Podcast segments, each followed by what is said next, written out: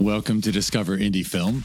I'm your host, Jeff Howard, and this is a fun and crazy podcast we're recording. There are two people in the room with me and two people on Zoom. So, audio quality, we think we've got it down, but I'm just crossed. letting you know, as I am about to let these four lovely people introduce themselves, that if you have audio problems, just blame Zoom, don't blame us. Blame the Zoom Corporation. Uh, yeah, generally, yeah, yeah. Do that. All right, so who wants to introduce themselves first? Well, uh, Andrew's pointing at me, so I guess I'll start. Uh, my name's Cameron A. Mitchell. I'm one of the founding members and partners of Tequila Mockingbird Productions, and I am the writer director of the movie This Sucks. And my name is Andrew Menjivar. I am the filmmaker and director, cinematographer for Driven, the Tony Pearson story, um, and also one of the founding members of uh, Tequila Mockingbird Productions. Woo! And on our screen, we have this the players from Tony. Pearson. My name is Tony Pearson, and I'm the guy from Driven. It's the Tony Pearson story. It's your Sure. story. it's my story. Yes. April? Hi, um, my name is April Denise Scott, and I'm the lead actress in This Sucks. Woo! Woo! And of all things, the wonderfully titled Tequila Mockingbird Productions. I think I know one of the other people involved, uh, Teresa, Yeah, Teresa's our third partner. That's correct. Yeah. and she has somehow been at the festival. I can't even recall, but At the Sherman Oaks Film Festival? that or Film Invasion Los Angeles. She might have, Oh, or it might have even been a screenwriting competition that we host there. But anyway, Okay. wonderful name, by the way. Thank you. I will give my partners credit on a lot of things, but I take full credit for the name. Yeah. That was all me. all right. All right. Well, for those who don't know, one of the things we, or the main thing we do on this podcast is find out what inspires people to get into the arts, into filmmaking. The fact that you have a, something scripted and a documentary, documentary is always an impressive passion project because talk about longevity and persistence necessary. And then doing something scripted is no less challenging. So, and now take those two concepts that you just described and have them go at the exact same time and you have our crazy Don't don't have them do that. It's terrible. Don't do that. no that that's what we did don't do that So you made both films concurrently. Unfortunately yes Yeah, we started filming. Um, so the very first piece of footage we filmed for Driven was in November of 2020 because Tony was competing in a competition, and so we wanted to document that. And then from there, that led to the creation of the rest of the film. And then we filmed This Sucks in uh, September of 2021. So we were still filming for Driven. At this, we kind of took a pause because we were, you know, in the middle of this other production. Um, but we were filming, we were doing post production, we were doing the edit for Driven. Then we filmed This Sucks, and then started post production on that one. And now post production has dovetailed to the point where both movies are probably going to be finished within about a week, a week and a half of each other, which is not something we would have expected. nor do we recommend anyone do Not even slightly. And you have premieres lined up, yeah? we do both projects are going to be premiered at the golden state film festival um, which is the hosted at the chinese theater in hollywood And they're both, uh, and so you're actually grinding it out at the end. Yes, uh, we have. So by the time this episode airs, all of these problems will be far behind us, thankfully. Um, but the screenings are February 25th and 26th. Uh, it is currently February 7th. Uh, so we have just these last few pieces of post production for both movies that Andrew and I are pretty much hanging out every single night, well into the night, to uh, crank out these final few pieces.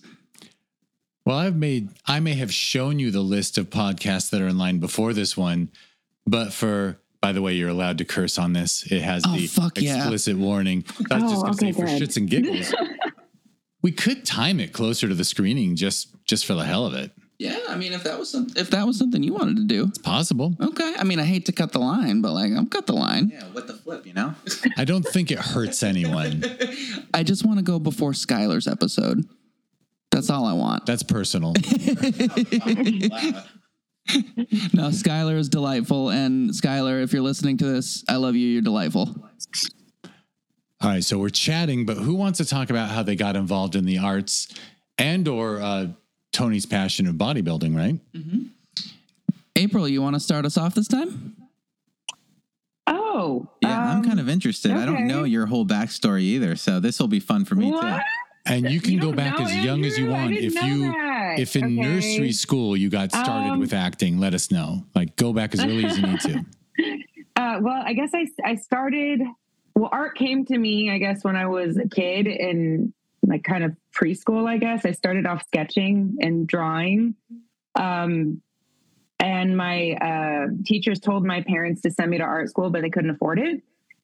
so uh, when I was in, I think I was, I can't remember what grade I was in, but I think I was six or seven years old. Um, we had ballet dancers from San Francisco Ballet come to teach us how to dance one class, and um, I didn't realize they were recruiting.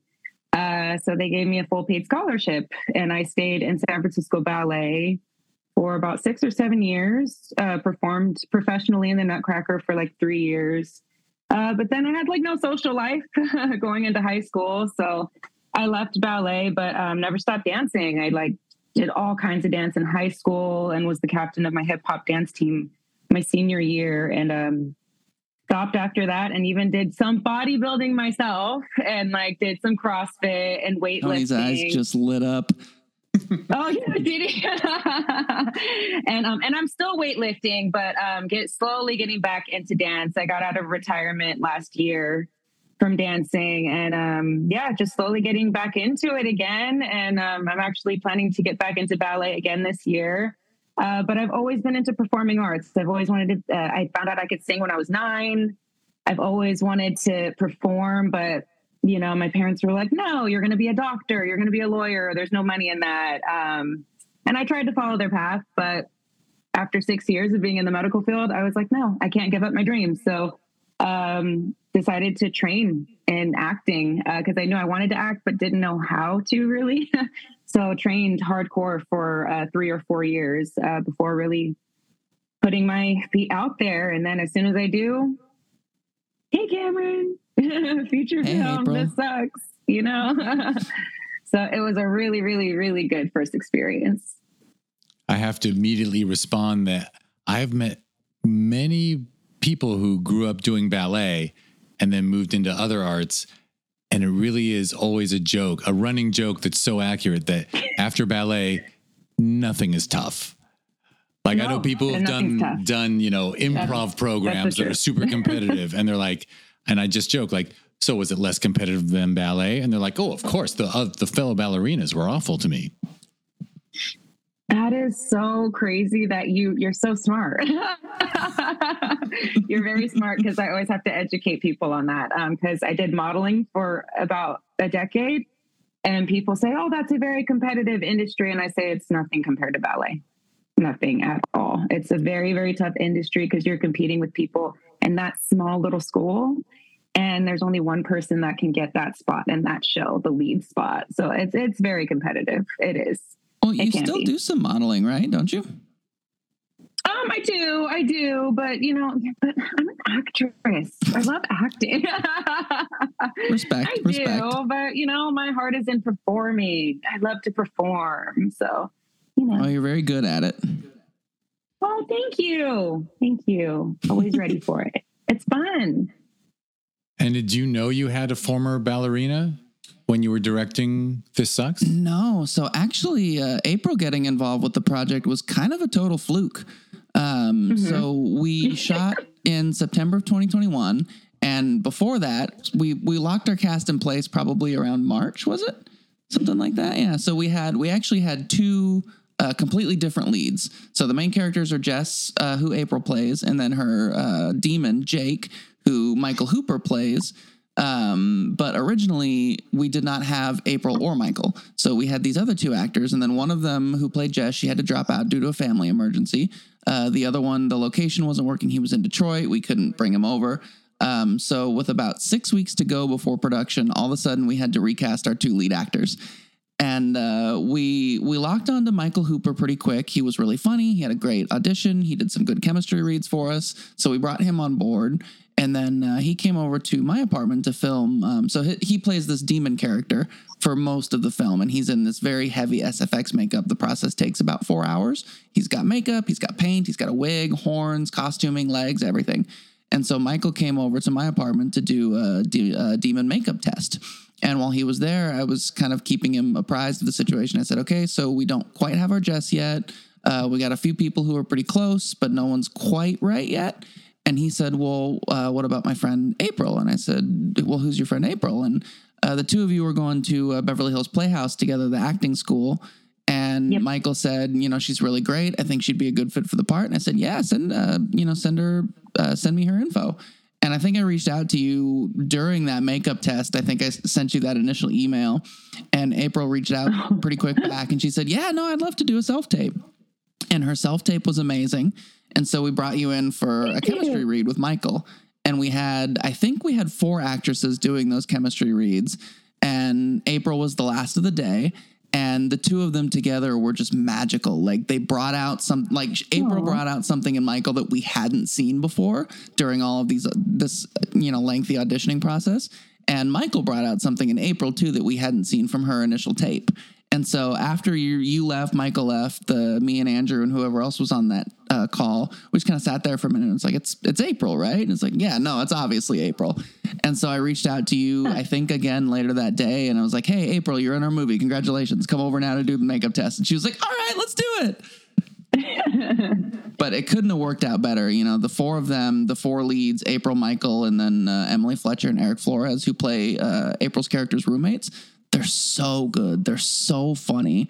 You know, I've seen this movie 50 billion times at this point through the editing process, and they still make me laugh throughout, which I feel like is a pretty good sign that they're doing something right. Excellent. Of all things, I've got to mention that after eight years of running film festivals, I have noticed the Beverly Playhouse comes up all the time Oh, yeah. with wonderful actors. Beverly Playhouse has such a good program and they have a their own little film festival where people shoot. So I think it gets people on camera much quicker than Mm-hmm. other acting programs around. So bravo. Good move. Good move. Thank you, April. Thank you. All right, well, I feel like we got to be fair. Oh, here we go. Oh, uh, I just wanted to mention a really funny story. Uh, when we were doing kind of a, a script read over Zoom um, to see just how the chemistry fit between all of the characters, between April, especially April being like one of the last members to come into the whole uh, uh, cast, uh, just to see you know how everyone kind of worked together. There's a scene where they're all kind of uh, playing drunk. They they were they just had a whole party, and it it just felt like the most natural scene. They just it felt like they were friends for the longest time. It, it it was a magical moment. Wonderful. Well, I was trying to segue over to Driven so we can give equal time and get Tony involved. Oh yeah, let's do that. So how did Hi, Driven? Tony. And you Hello. sort of started to explain how Driven got started. Yeah, so uh, Driven, we started the process uh, back in November 2020. That's when I met Tony for the very first time. Um, we actually got involved with Tony beforehand because he just came out with his memoir, uh, Driven, My Secret Untold Story Available now on Amazon Prime. please go ahead and purchase. and um, uh, he wanted an audio book version of that. And uh, so he actually, through a mutual friend, reached out to us and we were like, oh, yeah, absolutely. We can produce an audio book. You know, I think we should actually purchase the book and read what we're we're getting into. and so we go, we got copies of the book just to see what we were getting into, and um, I was just taken aback uh, because the story was so good from the very first chapter of that book. It kind of envelops you. A lot of the the the chapters, Tony just uh, writes uh, these these scenes as if they are like movie scenes, but they're not movie scenes. These these are things that actually happened, which makes it even that much more incredible. Um, and then I had gotten wind that uh, Tony was actually going to compete in a bodybuilding competition for the very last time before he retired. And I thought that I don't know what I'm going to do with this footage, but I'm going to go out there and on a whim, I think I had two days notice. I'm going to just go out to Vegas, document this moment. I don't know what I'm doing with it, but I feel I felt like it needed to be captured at that time. Um, and so I captured that moment. I went back and I actually edited a 10, I think 10 minute concept, a 12 minute concept documentary of what this possibly could be. And I presented that to Tony. And um, I, what did you think, Tony? I forget. That was so long ago. What did you think of my concept I think it was great. It was awesome. So, yeah, that was my last time on stage. I was 63 years old and I've been competing since 1976. So that was the final showdown. And it was in Las Vegas. That's where I live. So that's why I wanted to finish it here at home and, you know, just get in shape if I could the last time. It's very challenging after 60. But I pulled it off and, you know, won my category, um, Master Universe. And yeah, it was a great, it was a great thing that you, did. I was glad you was there. Get, get it on tape. That's great. On tape. Of course. Yes. Of course. Uh, yeah, and uh, in our very first interview uh, together, I, you actually mentioned that uh, several times about how difficult it is because, and I think this is a direct quote: is every every decade your body changes and it, your body tells you that it changes, and you have to work even that much harder to try to overcome new obstacles that your body just presents with you presents to you?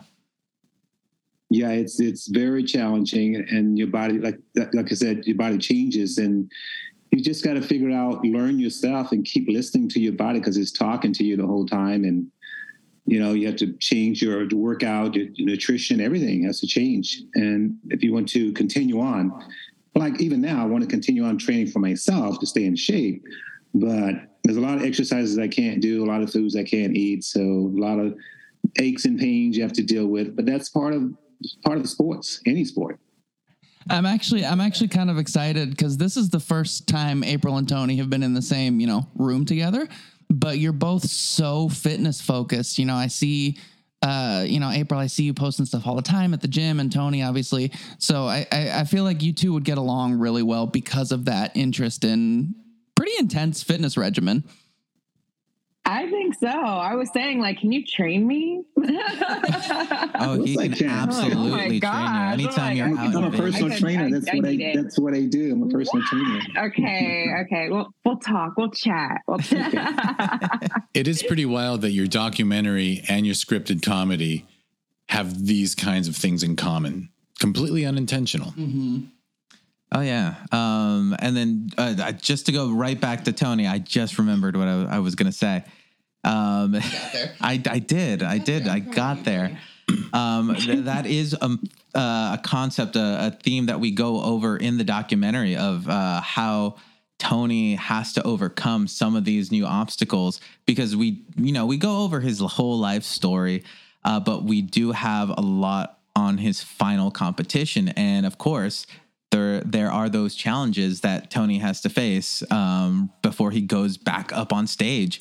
And that's something I feel like not a lot of people totally consider when it comes to bodybuilders. You look at a bodybuilder and you're like, that guy is the most healthiest person in the world uh, and they don't really see the the intense reality, the the the behind the scenes of you know just exactly what somebody puts their body through to get to that level.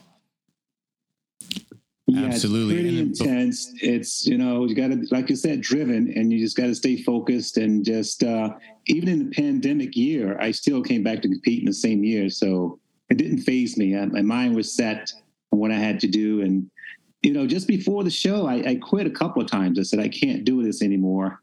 You know, my body's falling apart. I'm not losing the body fat. And then I said to myself, you never quit before, so you're not going to quit now. So that kept me going to get through it. I was going to say, normally, just like we had April talk about what got her into the arts, but does it does it spoil the fact that Tony has an autobiography for us to read and this film to ask him how he got into bodybuilding? Or you want to you want to get into that? Do you want to give us the uh, the secret untold story? Yes, and it's a big secret Keep some because for secrets, 40 though, years I Tony. said I would never tell the story, and I kept writing the story. you know how we hide stuff, you lock stuff away and you forget about it, and you throw the key away, and then all of a sudden, I had a friend. She said to me, "You need to be writing a story," and I went home and I started writing that day. Uh, you know, I've been traveled the world and I won a few world titles, and all those people who read about me, they thought they knew me, but they didn't know anything about me. So I decided to put it on paper and just to tell them where I was. I was raised in Memphis, Tennessee, and very poor and uh, without a mom, without a dad. Uh, just um, the struggle, the civil rights. I was in the middle of that. Dr. King was killed in my hometown, Memphis, Tennessee. So it's it's a long story. All the odds were against me. I was, you know, African American, very poor, no family. Um, but I wrote the book, just thought maybe I could help just one person that you can survive, you can do the right things, you don't have to, you know, get into drugs or go to jail or be angry. I'm not angry. Uh, I use that anger. This is a good thing for me in bodybuilding because I use that pain and that suffering to prepare for my shows. Um, you know, it goes pretty deep. You know, it, it sounds good when you read. It sounds like a lot of fun, but it's a lot of pain and suffering. And but you keep fighting. You got to be a warrior. You know, everyone says you can't do it, including my family. You're never going to be. Stop lifting weights. You're wasting time. Get a real job. You know, you hear all the stories, and then your competitor says you're no good. You're too skinny. You can't beat anybody. And then I was up against the federation, the IFBB federation, and they was telling me, you know, the doors were closed. I was outside looking in, and that's where I stayed for the whole my whole career. But I was able still to kind of roll with the punches, go to Europe and go to you know New York and Australia and win some shows, and and just keep fighting. Even now, I'm you know still fighting. I'm still trying to prove myself because you always felt like you're just not good enough. But the main core of the story is, is my life growing up as a child. It's not a bodybuilding story. Uh, Muhammad Ali inspired me to get involved in sports. I met him when I was a kid, and and he, to see this man in person, you know, he's the heavyweight champion of the world. And I was just like, I got to find a gym, do something. And my friend says, Hey, man, try out for the wrestling team. So I mean, I was very strong. So I, I made the team. And then I had an injury, and that led me to a gym back in St. Louis, and my great trainer George Turner, and and and he saw potential in me. He saw something that I didn't see. During my whole career, I never believed in myself. That which motivated me to keep pushing myself even harder because you had neg- negativity all the way around. So I just kept training harder and just kept pushing myself and kept my mouth shut. I said, my body's going to do the talking. I always show them I'm not going anywhere. Oh, and now Yeah, we're about to show them the same thing because we made a movie about that. Exactly. Uh, That's the whole thing. And I think Tony explained it pretty beautifully there. Um, that mm, Driven is not, it's, you know, it's really easily marketed as like a bodybuilding or a sports documentary, but that's not really what it is. It is at its core this human story of how somebody survived and persevered in a world that quite literally didn't want them from the very start. And I feel like it's a story that uh, pretty much everyone can just start, pick up, and just relate to in some way. They can apply, whether it, they're an artist, a filmmaker, they can see themselves in Tony. They don't have to be, uh, you know, Tony uh, ripped, but they can absolutely relate to that story on a, you know, personal level in some way. Now, I after hearing Tony speak for about a minute, I was I immediately understood why you made a, a feature film about him. He's very captivating and extremely watchable. Yeah, uh, Cameron keeps saying this to you, Tony, but uh, when that the cameras start rolling, you are just so watchable. It, you just read very well. You know, some people you put a camera on them, and all of a sudden it's like they freeze up. They don't become themselves. You don't do that. You just continue to stay who you are, and it's it you just feel all of the mo- the emotions that you know you you go through and it translates right across the screen to the audience and finally when we get to put it in the theater i hope that entire audience you know laughs when you laugh, cries when you cries, and feels uh, exactly the same as you feel on the on the screen. I appreciate it. I, you know, I've met a lot of people and they, they've read my book and they go, there's so many things in there that I can relate to. I've gone through this. I did this. This happened to me. And I go, that's what I want. I wanted the people to know, hey, you're not alone. And I always felt that I'm alone. You know, the, I hit my story because I, I didn't want anybody to know the truth. So, and I want to speak my truth and, you know, set myself free because I was living a lie. So now, you know, it's it's over. You know, you have your critics and you have your fans, and but at the end of the day, you know, you you got to do the best, got to do best for you. You know what I mean? Just stand up and be yourself. Absolutely. Well, I'm going to shift over to the two gentlemen in the room with me. We've had life us. stories. We've had the Reader's Digest version of each person's reason to get involved in what they're involved in. How about you two? Who wants to go first with your story? I guess I'll go first since I got the mic in my hand. I won't fight you. All right, so this is needs time to Cameron going prepare. first if you can't put a voice, a name to the voice. Um, so I grew up in Anchorage, Alaska. Um, it's not as exciting as it sounds, I promise. I've been, I was impressed with Anchorage when I was there. I was impressed were with the you there? level of arts and There's it's a creative community. It- One well, would expect that. It's so actually, I was going to say the opposite.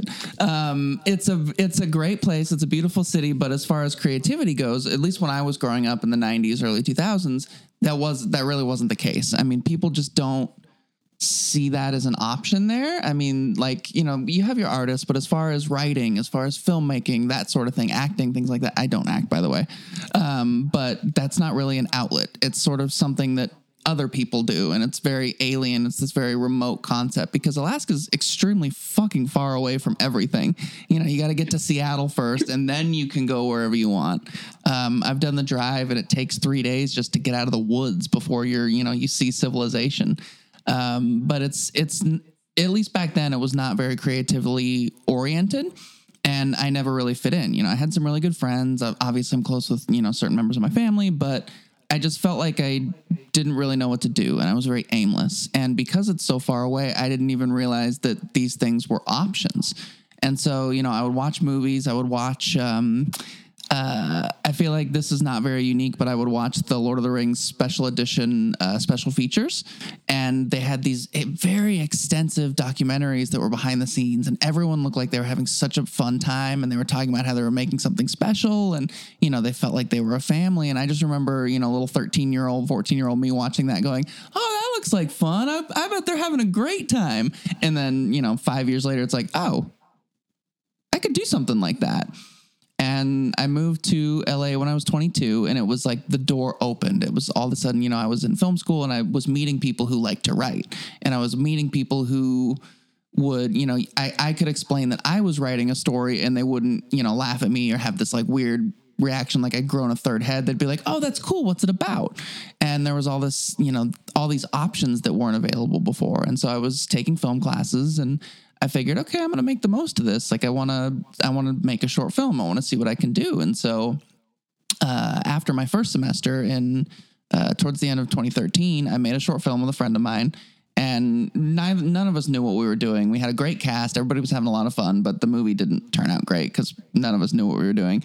But, you know, I learned a lot. And so I kept doing that. Uh, I would do a semester at film school. And then between, during the break, I would make another short film. And it was my second short film that was very ambitious, um, is the polite word, where I met Andrew. I remember that.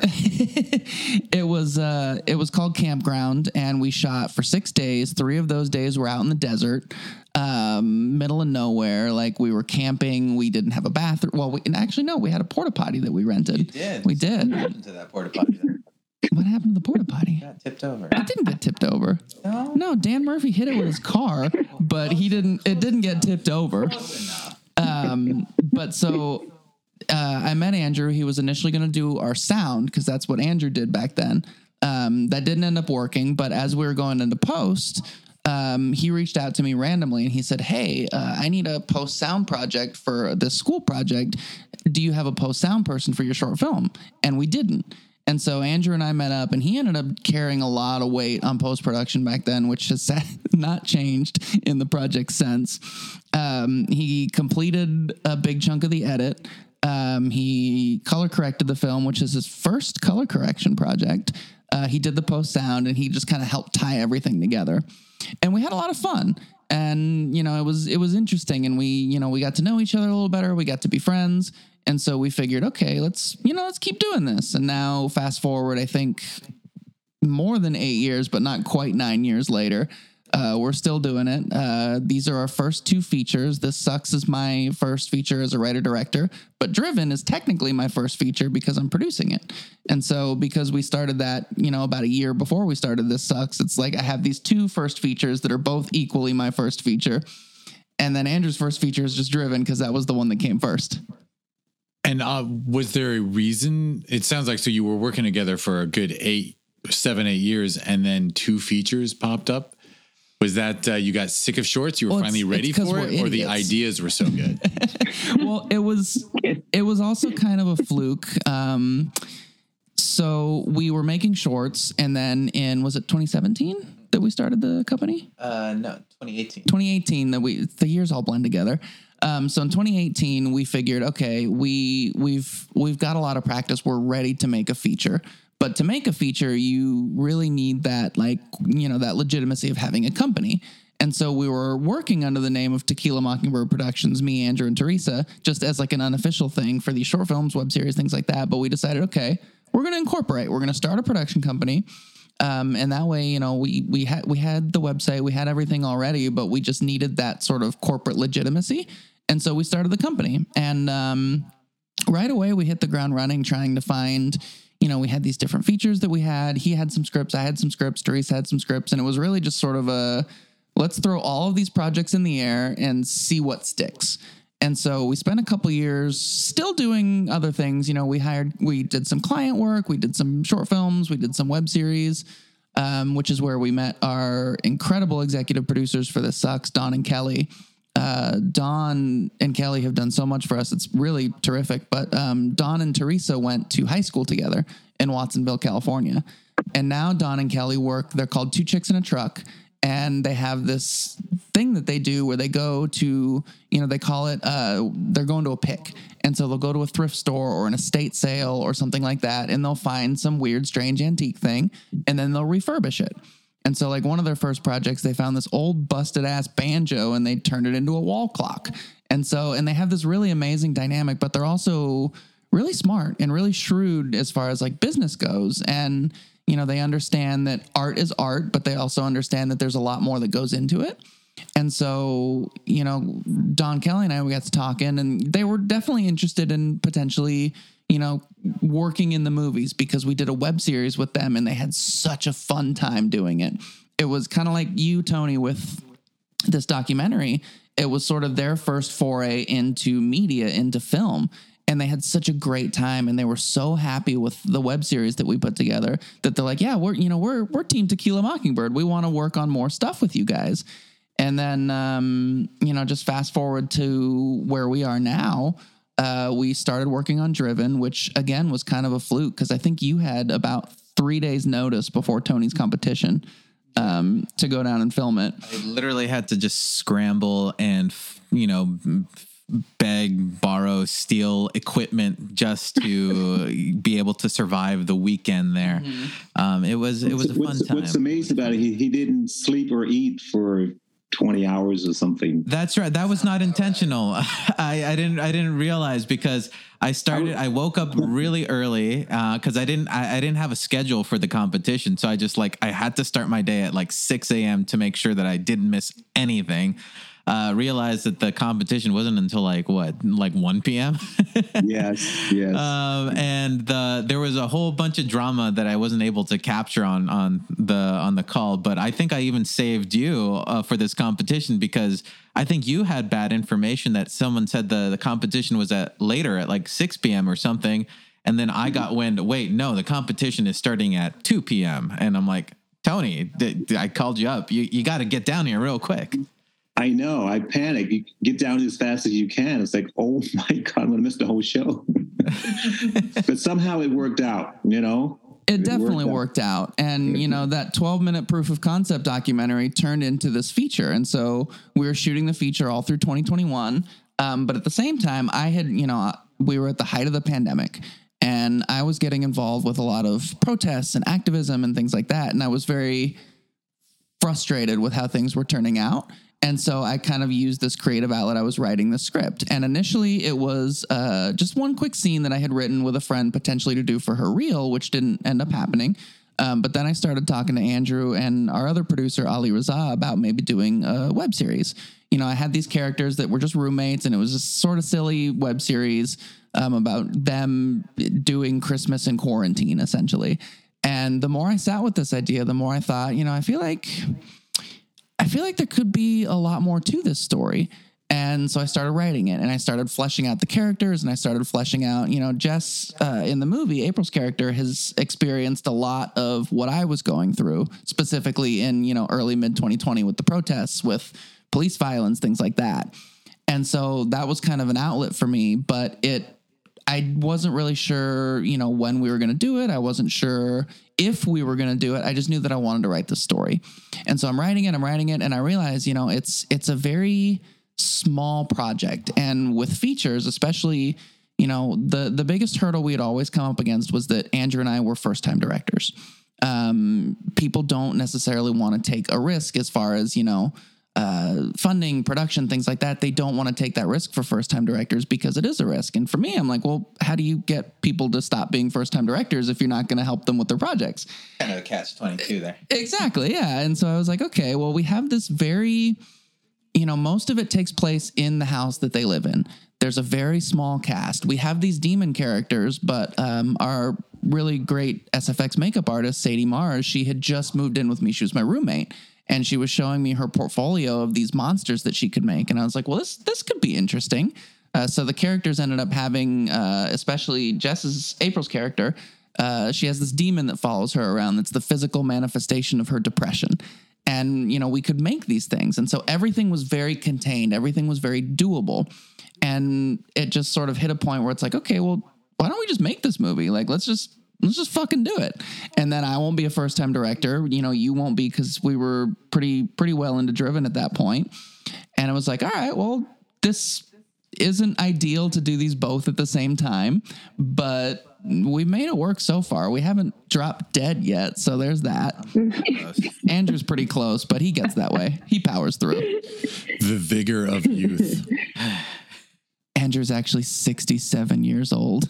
I feel like it. I got one year on you, Tony. yeah, you do. Shame. Well, that's a good segue for Andrew's story. Oh, uh, yeah. So, where should we even start? I guess it all started when I was born. No. um, I feel like uh, filmmaking is almost uh, in my blood now. It's like it's something that I have started since I was very, very young. I was always this creative uh, child. I think I was raised by the TV. Uh, my parents didn't have any cable growing up, so I was literally just raised on Saturday morning cartoons and The Simpsons and King of the Hill because that's what you had during the weekdays. I think at some point my dad actually got one of the first um, digital cameras and it was not like a DV camera with where you had the tape. Um, it was this was revolutionary to me. This was incredible. This was a, a camera that you could put a memory card inside, take it out, put it into your computer, drag and drop the file, and it's ready to go. You have a movie. It was incredible. And so I think my first films were actually me and my cousin uh, just going around and because the camera didn't pick up any sound either we and it had a recording limit of i think 10 seconds. So we were making 10 second silent films of uh, you know just changing costumes and they were my my actor. So i would direct them to do different things and we just had 10 second scenarios. And so those were kind of our our first films. Um, and i just kept going with uh, i found the magic of kind of like the computers and the technology of what you can do to manipulate these images and create new things. I was essentially learning the the things that a lot of these uh, editing film theorists back in the the early 20s and 30s were are they already they already figured this stuff out, but I was just learning it on my own as I was like, "Oh, if I attach this shot to this other shot, it'll make it look like this character is reacting to that thing that's happening over there." You know, the very basics that you find out in film school. 2013, sitting in the LACC auditorium. Jesus. so it, it, that's what I was learning at I think eight years old, and I would you know try different things. I would experiment with like stop motion. I learned oh if I took a picture of a, a toy in this position, then I took a picture and it was moved slightly. It would look like it was moving, and I played it back, and it was that was my first foray into animation. I made weird stop motion clay movies when I was really young too. So it was like it was this discovery of just how can I take media and start manipulating it and just create things that people would uh, find fun and they would enjoy, and um, that's kind of where I, that's kind of where I got my technical knowledge is just playing around with things, and um, I think it was in high school that I kind of got more serious with like all right, I got to hunker down and actually figure out uh, why uh, my my timeline here is not working so great. Why why am I so disorganized and all that kind of stuff? Eventually, it, it didn't take me too long, but I was pretty much the uh, the the person that people would go to in my class to go like. Hey Andrew, what's what's going on with my project here? Why is something happening? And I'm like, oh, it's you. You just have it in the wrong codec, or oh, you you just you deleted your file, so I can't help you anymore. So things like that. Um, and uh, that's kind of just where I started to. I really uh, excelled in it was uh, post production and putting things together. Um, it wasn't until recently, I want to say 2016, 2015, that I actually picked up a camera again and really got serious with the camera and learned the ins and the outs of the camera and how some how it all technically works. And I think that only uh, excelled uh, the post production side because I I realized oh there's a bigger relationship between you know capturing your media and how it gets handled all the way through the whole post production pipeline. Uh, if you want your movie to look like the actual movies, it's got to start when you actually capture it and you know how to actually treat the whole thing all the way down down the line. Um, and as I was doing that, I uh, I became the video director at a radio station. Uh, which is always a conversation starter because how do you do video for radio? That's like that's that's crazy. Um, they have a news division, and so I put together a concept of what a news package would look like coming from them. And surprisingly, overnight, it got like 5,000 views. And suddenly the station owners were like, all right, we want more of that. Give us more of that. Whatever you just did, do it again over and over again for all of our news stories. And so that's where I got be, where I began having more training in how can I tell a full story in only two to three minutes now? Because now I have to, and that's pretty much the documentary. Short film, kind of. Uh, and it's like you, sometimes you're interviewing uh, people and you have half an hour, 45 minute interviews, but now I have to tell that story, condense that whole 45 minute interview into two minutes and tell me the entire story coherently. And sometimes it would be uh, super fast turnarounds as well. So it'd be like, go out, shoot it, come back to the station, edit it.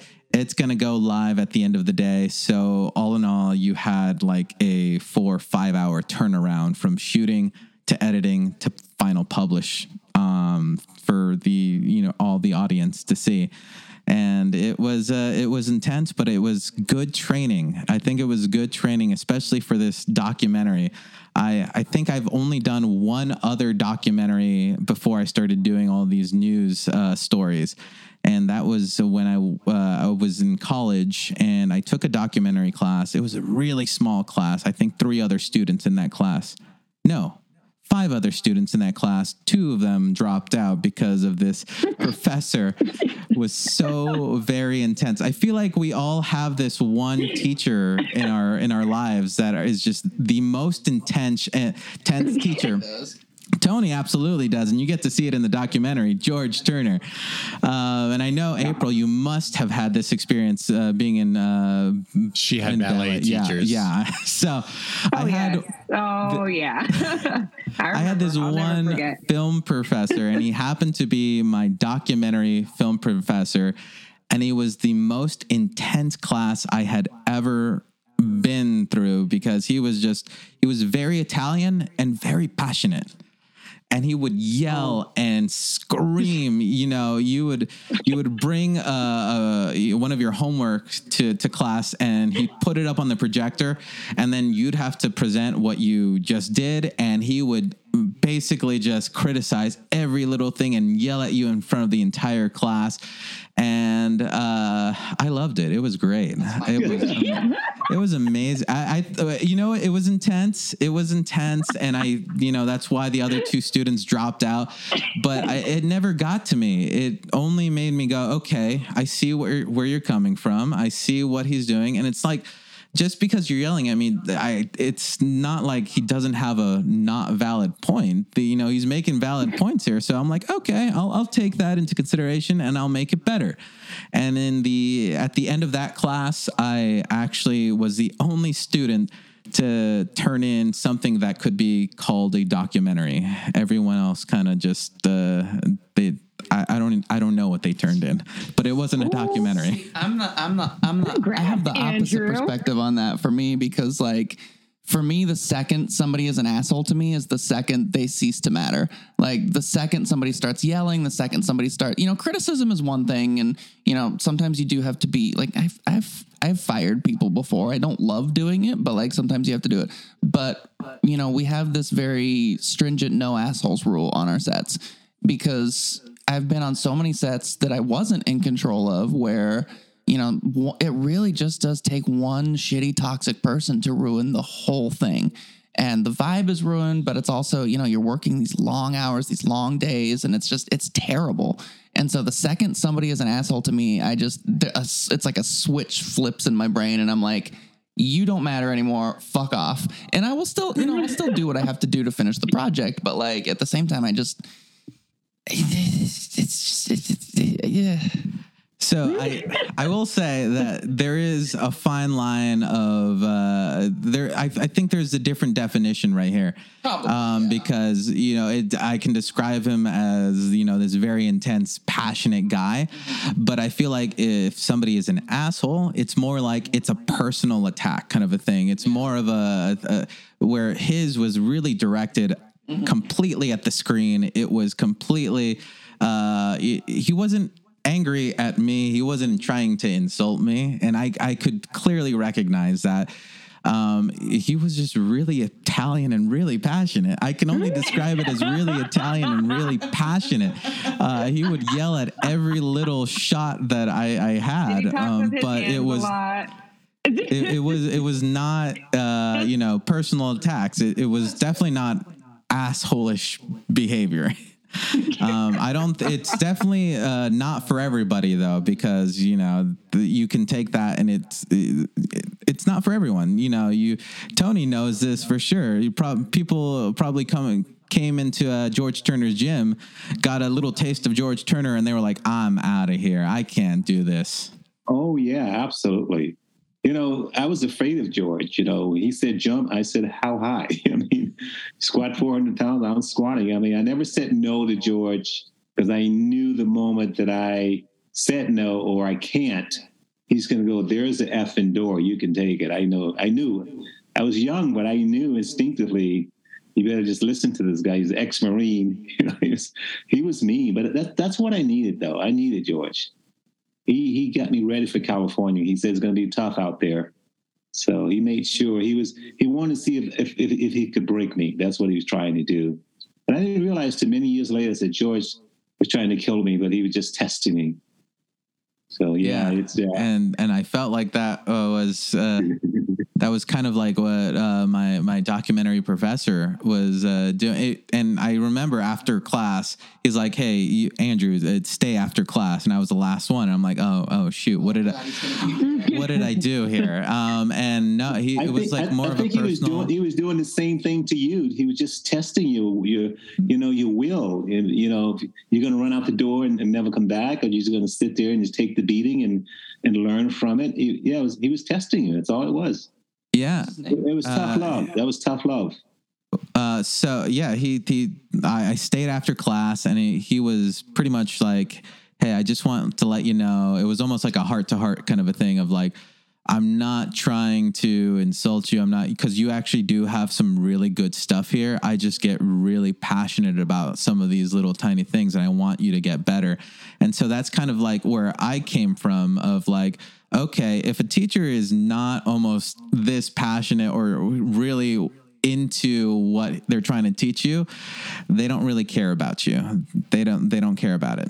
Well, in these endeavors, whether it's filmmaking or ballet or acting or bodybuilding, particularly documentary filmmaking, they're such difficult endeavors that you should challenge someone and dare them to walk away from it. Because if you can walk away from that challenge, you shouldn't be taking on that endeavor. And yeah, that's very true. He absolutely challenged me to the the, the max. Uh, a little bit of a, a weird coincidence, almost like a, a message. Uh, the day, I think it was Monday, we announced that Driven got into the Golden State Film Festival. Uh, amazing, yes. uh, but I, I got a one of those notifications on Facebook, a memory. Uh, four years ago, uh, I realized that I had made this announcement of Driven on the four year anniversary of my documentary professor's death, and it was just it was something that was the. I, I didn't expect that. That wasn't planned. It just it popped up, and I'm like, whoa. Nice tribute, though. I think. So it was, it yeah, it it was almost, it felt like a message from beyond the grave there of like, announce your very first documentary feature, and here pops up the memory of, uh, and his name is Guido Santi. It was it was a crazy moment. I can't help but smile because there's nothing more beautiful than an Italian named Guido. Solves, just cuts to the chase, doesn't it? very Italian, very passionate. Well, that's excellent. And how you explained how you two met, but was it at the same film school or was it just getting involved in projects? Oh, uh, so we met through a, a mutual friend. So uh, while Cameron was having his film adventure, I was having my own film adventure uh, with another uh, film friend by the name of Charlie Kennedy. And uh, Charlie actually has a song in This Sucks. uh, she does.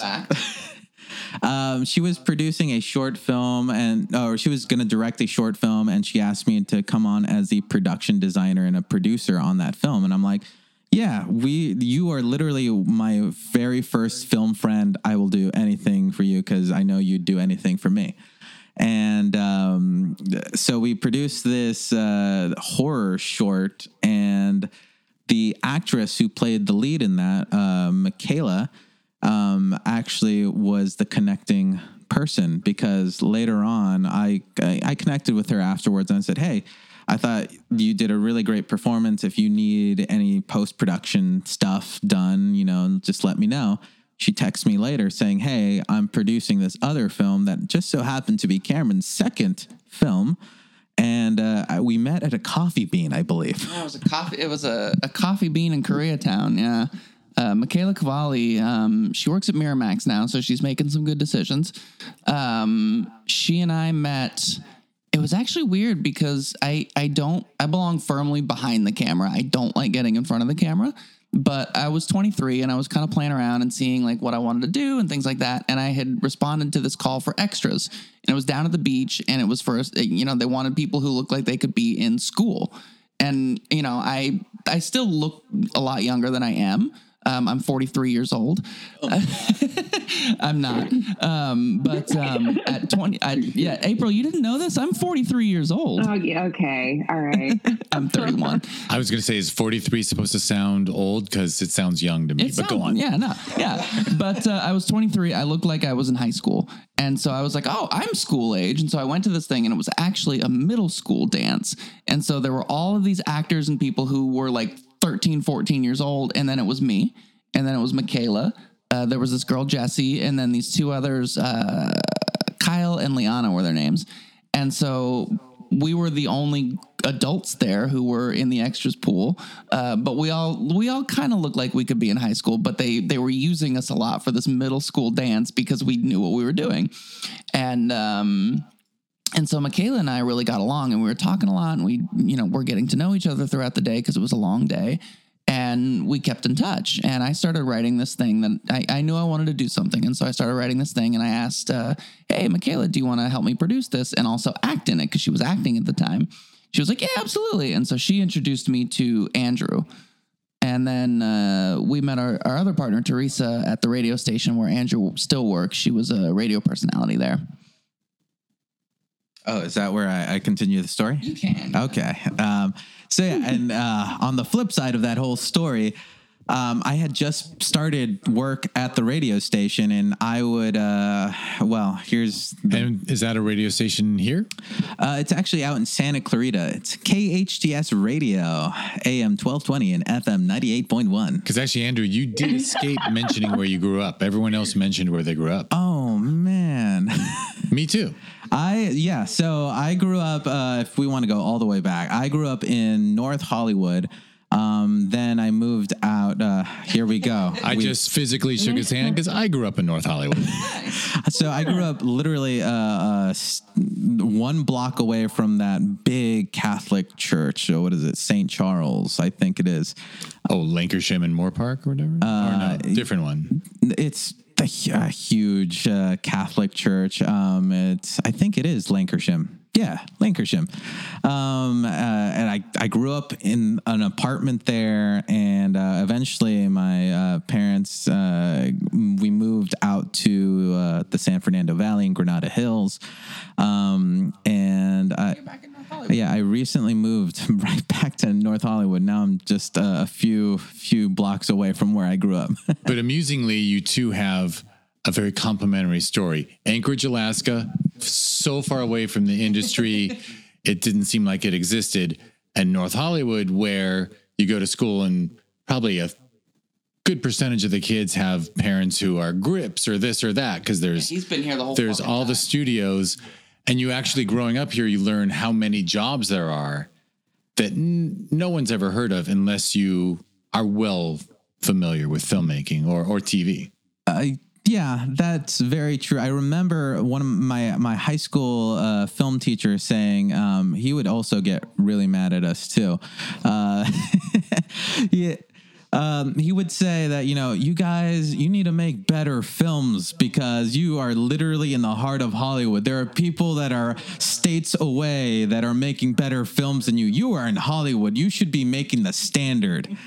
And so uh, I took that to heart, and I'm like, all right, I got to really hunker down and know my editing. I got to know how to create these things. And uh, yeah, I, I created some of the I I want to say some of the most creative uh, editing stuff in that class, where I was just I got really experimental. I experimented with uh, programs that were available to us, but nobody nobody wanted to. They just wanted to do the the bare basics, get the edit done, turn in your film, and you're done. Um, there was only I think a couple other students that wanted to do film as as serious as I did.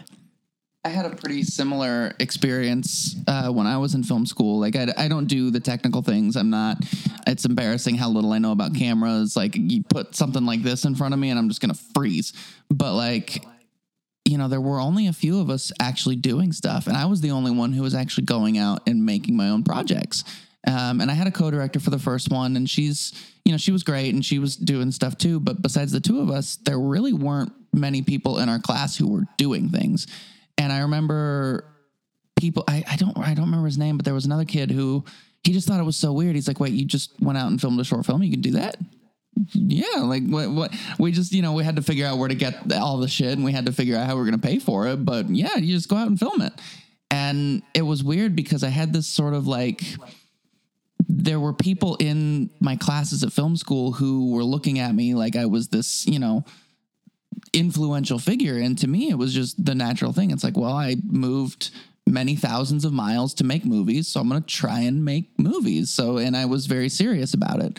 And there's, you know, there's people from that school who are doing some pretty incredible things, but there's also a lot of people who just, I don't know where they are anymore. It's like, you know, some of them are still taking classes there, some of them are still, you know, they've gone on to other things, but it really is that you know that that mindset and this is something that i heard a lot back then you know if you can do anything else and be happy doing it go do that because film is terrible and hard. And I heard that a lot when I was in film school. And kind of like you with Guido, you know, I took that as a challenge. I was like, I don't have a plan B. I really can't. I don't think I will be happy doing anything else. So I guess I'll just fucking do this then. I mean, I, I kind of, I, yeah, I had a, the very same experience where it's just, uh, if you, you must, you have to really, really, really love film, mm-hmm. the process of doing it. Otherwise, just you're, you're going to give up. You are absolutely going to give up. It, it's this is not something that you know you can just dive into. It looks fun, but you got to have the it passion for it. If you don't, if you don't have the passion, you are going to give up at the first sight of it getting really, really hard. Mm-hmm. Well, you have to love the work because you can't live for the results and you can't live for the reactions mm-hmm. because you just have no control over that. Mm-hmm. Yeah, that's also very true, and I think that's where a lot of filmmakers they they gotta just make movies for themselves, and uh, otherwise, it's like you if you keep trying to chase the the audience reaction, you're gonna drive yourself mad or become just over commercialized. I think. Well, I'm really I'm really curious too because uh, we have these premieres coming up, and April and Tony, neither of you have seen the full movies. You've both seen snippets. You've both seen clips and scenes. You've both seen trailers. Uh, April did some ADR for the sucks, so she saw some of those scenes, but neither of you have actually seen the complete full movie and I'm really I'm terrified to sit. It feels like being back in high school, like presenting your project to the class. But I'm really excited for the two of you and for you know Michael, uh, Eric, Emily, the rest of the cast to see what you guys did and how you are so integral to these movies and how you really are the lives of them. And I'm really, really excited to see how you guys feel about them. And I hope they don't hate them. They're not going to hate them, right? No, no, no. On the for the oh, record, I'm actually the complete opposite. I, I know am, we're funny. I know we're funny. I know. I am absolutely you know, so excited. um, for Tony to actually see the full film. I'm excited to finally share it. It's been a two and a half year journey of that documentary. And of all the bodybuilding documentaries that I've seen and researched on the way there, I truly feel like we've uh, we've accomplished something that no other documentary in that genre has really gone for. It, it we've really truly built something that is different. We've crafted something that is like just baked in love and passion, and you can taste it with every bite.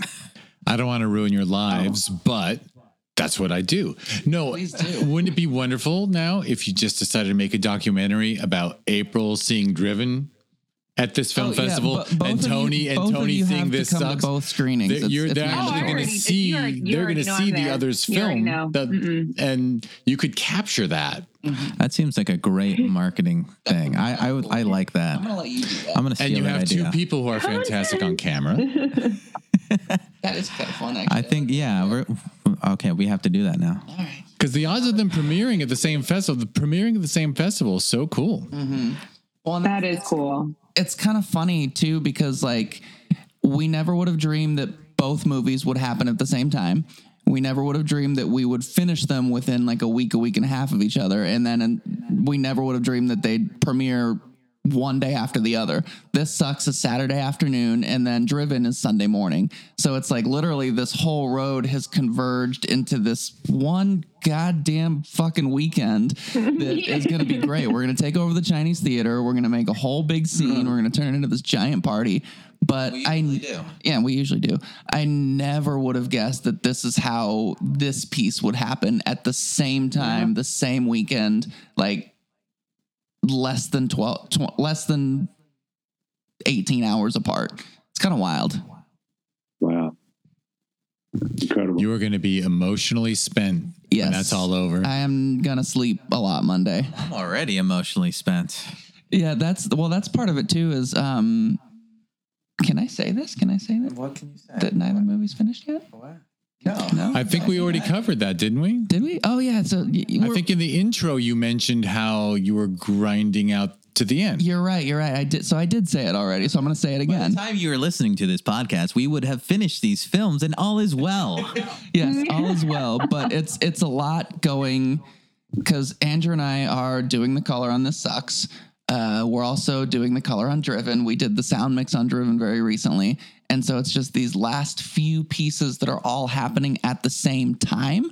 In addition, you know, we also have to market it. We also have to communicate with the festival. We also have to do amazing interviews with amazing interviewers such as Jeff Howard. Um, but there's just there. Please tell me your name is Jeff Howard. I'm very tired. He's shaking his head at me. He's like, I was shaking my head because I'm not good at taking my name is Roger. No, you you honestly, actually, I'm gonna gas you up for a second because Jeff has done so much for indie filmmakers with this podcast, Discover Indie Film, with his series, Discover Indie Film, with your film festival. Like, you are a champion for independent filmmakers, and that's surprisingly rare in this town. You know, for LA being like the genesis of film, the heart of film, it's very corporatized. It's very you know, I, I've shot in some really cool places. We did a short in New Hampshire once. I've shot in Denmark. Like I've done things outside of LA and people get excited about it. And I love it because that's how I feel. You know, in New Hampshire, we shut down the the restaurant we shot in. They just shut down for the day, and they're like, "Oh my god, you want to make a movie here? Absolutely!" But here in LA, that you know costs several thousands of dollars and if you go even a minute overtime it's going to be several more thousand and so there's this you know it makes sense because it is a business but it's also really really nice really refreshing change of pace to meet somebody like yourself who just really cares about movies and really cares about filmmakers and stories and you know has not lost that passion for that. So thank you for being awesome is what i'll say to that because he's not good at t- taking compliments so i'm going to get really sincere. Yeah, and in addition to that, Jeff, before you even speak, I, uh, I in preparation for this podcast, I l- listened to like two podcasts, and I thought, you know, I'm just to do two podcasts just to get the feel for the flow, the the whole podcast, and then 50 podcasts later, I'm like, oh, you know what? I, I'm actually I'm actually pretty addicted to this podcast. I really like it. I like hearing other filmmakers where they came from mm-hmm. learning that there are you know some filmmakers had the exact same film path and experience that I did back in high school or you know out in college. And it's it's really nice. And you kind of get different perspectives of how they think and you know it it's it's really really nice. So i i totally appreciate the discover indie podcast. Wherever you get your podcast go on to amazon prime and purchase the new season of discover indie film. And while you're on Amazon Prime, why don't you uh, purchase Driven, My Secret Untold Story, written by author, bodybuilder, documentary star Tony Pearson? Shameless plug Shameless plug. I'm actually going to step out for a moment. Not step out. I'm going to mention to April because of her dance background. The next season of Discover Indie Film is all dance films. Ooh, i've heard this i've listened Oh, i'm subscribed That's cool. Yeah, I was invited to be a guest curator at a dance film festival in Exeter, UK. Oh, nice. And uh, I said to the head programmer, "You want to do an all dance season, and you pick the films, and I'll just sit back and do very little." oh shit. And she okay. agreed. So actually, this is the first time I get to do very little. That's I'm very excited for you. I would But love dan- to do I can I cannot get enough of dance. I Yeah. I am the Me least too. graceful human alive. so I love to watch you graceful humans do your graceful things. Well, and I'm glad it looks graceful, but it feels painful and and and it, it's not comfortable. But I'm glad it looks good to, Just to all of you. It's just that end result that people care about. exactly. I mean, yeah. Tony will tell you it's all about when you get on stage. That's all that matters. Doesn't matter what you look like Mm-hmm. at the gym. It, it, thank you. It doesn't matter what you look like in the gym. You're only a bodybuilder when you're under the lights. That's Only it right there. counts. So Well, congrats on all this work and all this coming together at the same time. Thank you. thanks. Are there any extra? Are there websites and social media stuff that people should, uh, we should know probably and send follow? There, all four of you probably have some kind of presence. Yeah, absolutely. April, why don't you start? Oh, okay. Um, you can follow me at April Denise Scott. That's my professional social media. And um, if you want to catch workout things and you know what I do outside of performing arts, it's april.living.life. Do you have a website? Not yet. No, I'm working on it. Working on it. It's coming Website soon. to come. How about you, Tony? Website to come. Uh, Tony Pearson, personaltrainer.com. Um, my IG is Tony Pearson 87. And I have a Michael Jackson uh, Facebook page, uh, Tony Pearson, of course. And um, yeah, that's it. And this this is not just a random Michael Jackson reference. Uh, we go over in the in the documentary, but at some point in his career, he got labeled the Michael Jackson of bodybuilding. So And you Yes. looking at those pictures, like, I believe why. Michael Jackson with muscles. Yeah. And then uh, I'm I'm on Instagram at the Communist. Um, we have Tequila Mockingbird dot Productions for our Tequila Mockingbird website. We also have thissucksmovie.com, which we're keeping pretty up to date as far as updates for This Sucks. You can get your tickets there, as well as the Golden State Film Festival website. Um, we have our Tequila Mockingbird Instagram, which I believe is just at Tequila Mockingbird Prod. Uh, so yeah, we've got uh, we've got a lot going on between both our individual ones and Tequila Mockingbird. Dan, you can follow me at Director Menji on Instagram. That's M E N J I. Director Menji. Um, Also came up with that handle. Fun fact. oh, well, there you go. Director Menji. That's me. Well, and I'll ask you for an email with all these so I can have clickable links. There will be clickable links in the show notes, which makes me feel like a podcaster when I say it. yes. I guess I am. Oh, oh Look at look, you. it's, it's only been Since five and a half. Yeah, since 2017. I still feel like it's just a hobby, you know? Yeah. These Same. You just about talk into a microphone. All right. Well, I guess I'll do the wrap up, and then I may not have warned everyone in advance, but we do the four. Well, Andrew knows we do the four questions as its own uh, podcast, Oh, where gotcha. we'll where we'll tear. Everyone will be able to tell us their favorite films, overrated, underrated, a lesser known film to seek out. That'll be the podcast after this one, Okay. because otherwise it'd just be too long. That's fair. Yeah. I am very verbose, so I apologize for that. I'd still Oh, it's listen all okay. the I'm way already through, ready. but you know, stay tuned. we're gonna we're gonna have some really cool films that we're gonna talk about next. well, now comes the ending spiel. Which do you skip these two? Oh, good God, no! I mean, I know them, but uh, no, I don't. I got I got to stick it all the way out. I almost feel like I should ask you to do it then, but you want me to do it? Uh, pl- please, I want to see it in person. I'm here live. I can experience it in person. Well, Cameron and Andrew helped me so much because you you've already mentioned a lot of stuff. But if you want to learn more about the Discovery Indie Film podcast or the TV series on Amazon Prime Video that was born out of it, just go to discoveryindiefilm.com. On social media, it's at DIF Wins everywhere. By the way, like and subscribe Like and subscribe. Please smash that like button. and be a kind person and support indie film and go to Prime Video on a nice big TV. Type in Discover Indie Film. It'll autocomplete somewhere along the way. Watch the films. It's 99 cents an episode or 7.99 for a season of 10 episodes. So think about that. 8 bucks and you see 20 to 25 indie films where the filmmakers are like these two made it for the right reasons, passion because they had to make it. So, $8 please. It's like Totally worth it. yeah, it's like going to a film festival for only eight bucks. It's half the price of a movie ticket to watch three hours. Oh, anyway, I'll stop begging, but I will beg to buy the show and then review it. give it five stars. Please. Okay, so the- now now I, I need a minute because that made me so happy that you just said that. So, in addition to all these other things that Andrew does, uh, Andrew actually plays a role in this sucks. He is the very energetic, happy, optimistic, cheerful delivery boy character. And delivery boy, uh, I need you to get into character for a minute because you know I'm going to make you say it. Yes. So at the end of every delivery boy scene, he's obsessed with our roommates. He wants to be their friend so badly, but he's so excited. So how do you how do you uh, leave an interaction, Andrew? Oh, please, please give me five stars. Delivery boy just needs those five stars. I absolutely need the five stars. But in all seriousness, please give Jeff five stars in the Discover Indie podcast.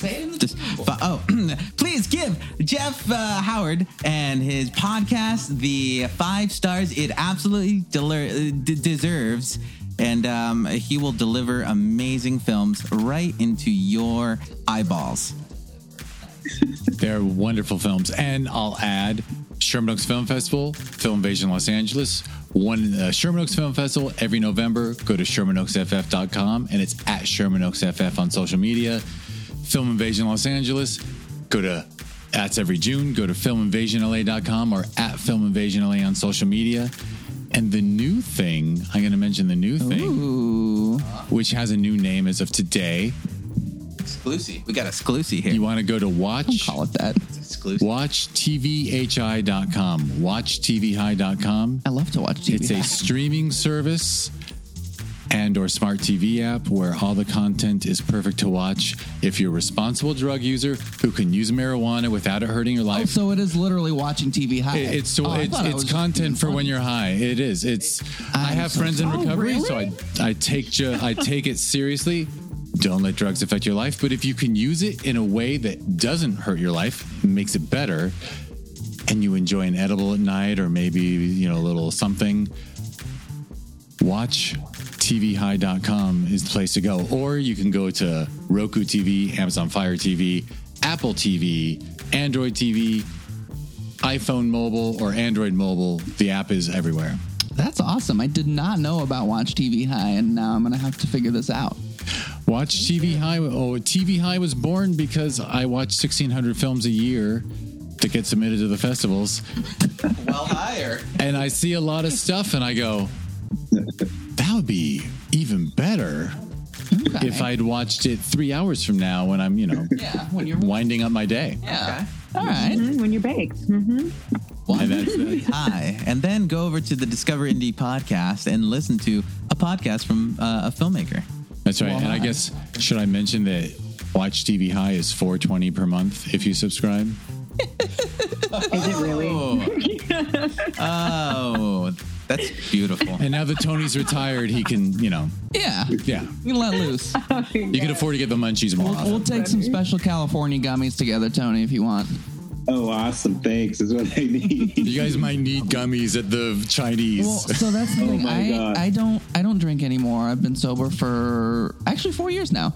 Um, but uh, I do enjoy the special California gummies now and again because I, I feel like you you know you kind of need that vice, you need that release. Um, but Andrew told me that I can't take one for the screening because I get really bad anxiety and I'm always I'm already very anxious about the screening. Don't and he's do it. and he's like, no, that's gonna make it worse. you can't take you you can't take it before the screening. You're gonna make it so much worse.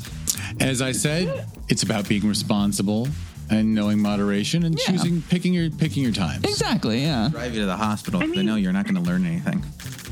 Andrew's I gonna mean, leave me in the trash. Smoke a joint. I mean, why do you have to take an edible? Edibles are like scary. You know? No, see, You can't edi- edibles are really like soothing for me because I I also have like a messed up throat, like medically, and so when I if I smoke anything, it just hurts. So I don't like smoking, but I do like the oh, edibles because oh. they just relax me. I'll If bring you- my if you have the with dosage me, right, so you you know you, start with can a you very can, low you can weigh out your own key. doses. You know? Yeah. yeah. I'll do I that. kind of just I have the gummies and they're each like ten milligrams or whatever, and I just bite them in half and then I just coast through the evening. It's great. You know, you're kind of my target influence, I'm so audience for sorry. high TV. I know, mean, TV you- high. I know I sound like I do this all the time. I swear I don't, but like it is fun now and again. Okay. And I'm very excited for Watch TV High. Excellent. We're All in right, I think I we're think we're allowed. Good. that going to be a cut on our first? Well, we're not cutting yet, but I was going to name everyone one last time. Everyone say say your full names one last time. This is Andrew Menjivar, director for Driven, the Tony Pearson story. And this is Cameron A. Mitchell, writer director for This Sucks. April and Tony. Oh, this is April Denise Scott, lead actress in This Sucks. This is Tony Pearson, author, Driven. Excellent. Thank thank you everyone for taking part in this, Thank you for having us. and thank you everyone you. out there who's Thank listening. you. Wait to do this again. I love this podcast. We're about to do Gummy it again. bears. Andrew's not going to leave. He's just going to be in your wall somewhere, just waiting for his chance. Oh, Andrew and I are going to talk. oh.